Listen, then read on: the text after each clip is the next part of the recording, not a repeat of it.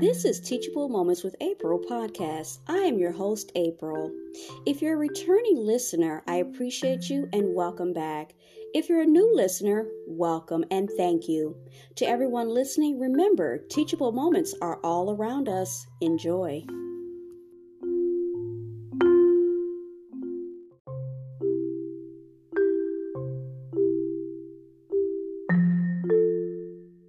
Let us pray.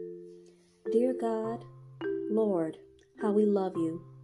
We thank you for the powerful stories from your word about real people with real struggles, problems we still experience today, generations and cultures removed. Thank you, Lord, that we can feel a sense of wholeness and completeness while still walking the messy path in this fallen world.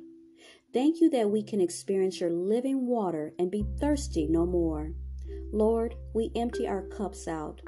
Our lesser loves, the things or people, the idols we have placed before you, we empty them out before you. We ask that you would forgive us for turning to lesser loves when we should have been turning to our one true love in you. Holy Spirit, we ask that you would now fill us with your love, your peace, your truth, and with your perspective as we navigate this world we live in. We ask that you would give us wisdom and prompt us in moments we are searching in the wrong places. We love you so much, Lord, and know that no one person or thing can give us a love like yours. Thank you for sending your one and only Son to free us from this fallen world forever. We look forward to the day we unite with you. In Jesus' name, Amen.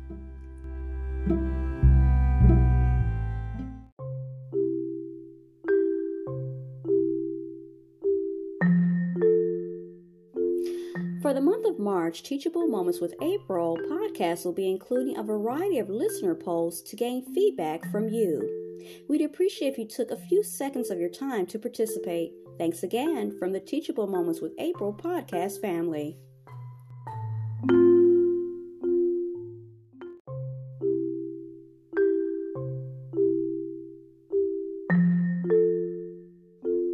Today's content is from our daily word, A Reason for Hope. We look at the book of Lamentations 3 22 and 23. His compassions fail not, they are new every morning. Great is your faithfulness. It's one of the saddest stories of the Bible, yet it inspired one of the most hopeful hymns of the 20th century. The prophet Jeremiah witnessed unimaginable horrors when the Babylonians invaded Jerusalem in 586 BC. Solomon's temple was reduced to ruins, and with it went not only the center of worship, but also the heart of the community. The people were left with no food, no rest, no peace, and no leader.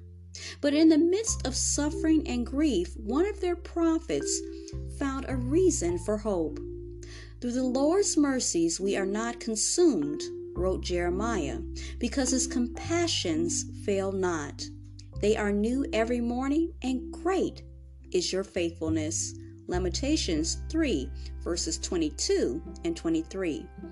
Jeremiah's hope came from his personal experience of the Lord's faithfulness and from his knowledge of God's promises in the past. With these, he would have been unable to comfort his people. This hope of Lamentations 3 is echoed in a hymn by Thomas Chisholm, 1866 to 1960. Although suffering sickness and setbacks throughout his life, he wrote, Great is thy faithfulness. It assures us that even in times of great fear, tragic loss, and intense suffering, we can find comfort and confidence as we trust in God's great faithfulness. Today's affirmation is the best reason for hope is God's faithfulness.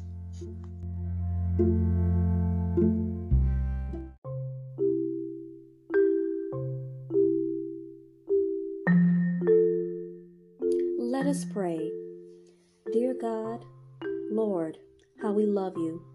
We thank you for the powerful stories from your word about real people with real struggles, problems we still experience today, generations and cultures removed. Thank you, Lord, that we can feel a sense of wholeness and completeness while still walking the messy path in this fallen world. Thank you that we can experience your living water and be thirsty no more. Lord, we empty our cups out. Our lesser loves, the things or people, the idols we have placed before you, we empty them out before you. We ask that you would forgive us for turning to lesser loves when we should have been turning to our one true love in you.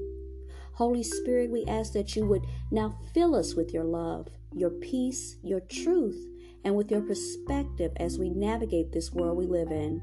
We ask that you would give us wisdom and prompt us in moments we are searching in the wrong places. We love you so much, Lord, and know that no one person or thing can give us a love like yours. Thank you for sending your one and only Son to free us from this fallen world forever. We look forward to the day we unite with you. In Jesus' name, amen.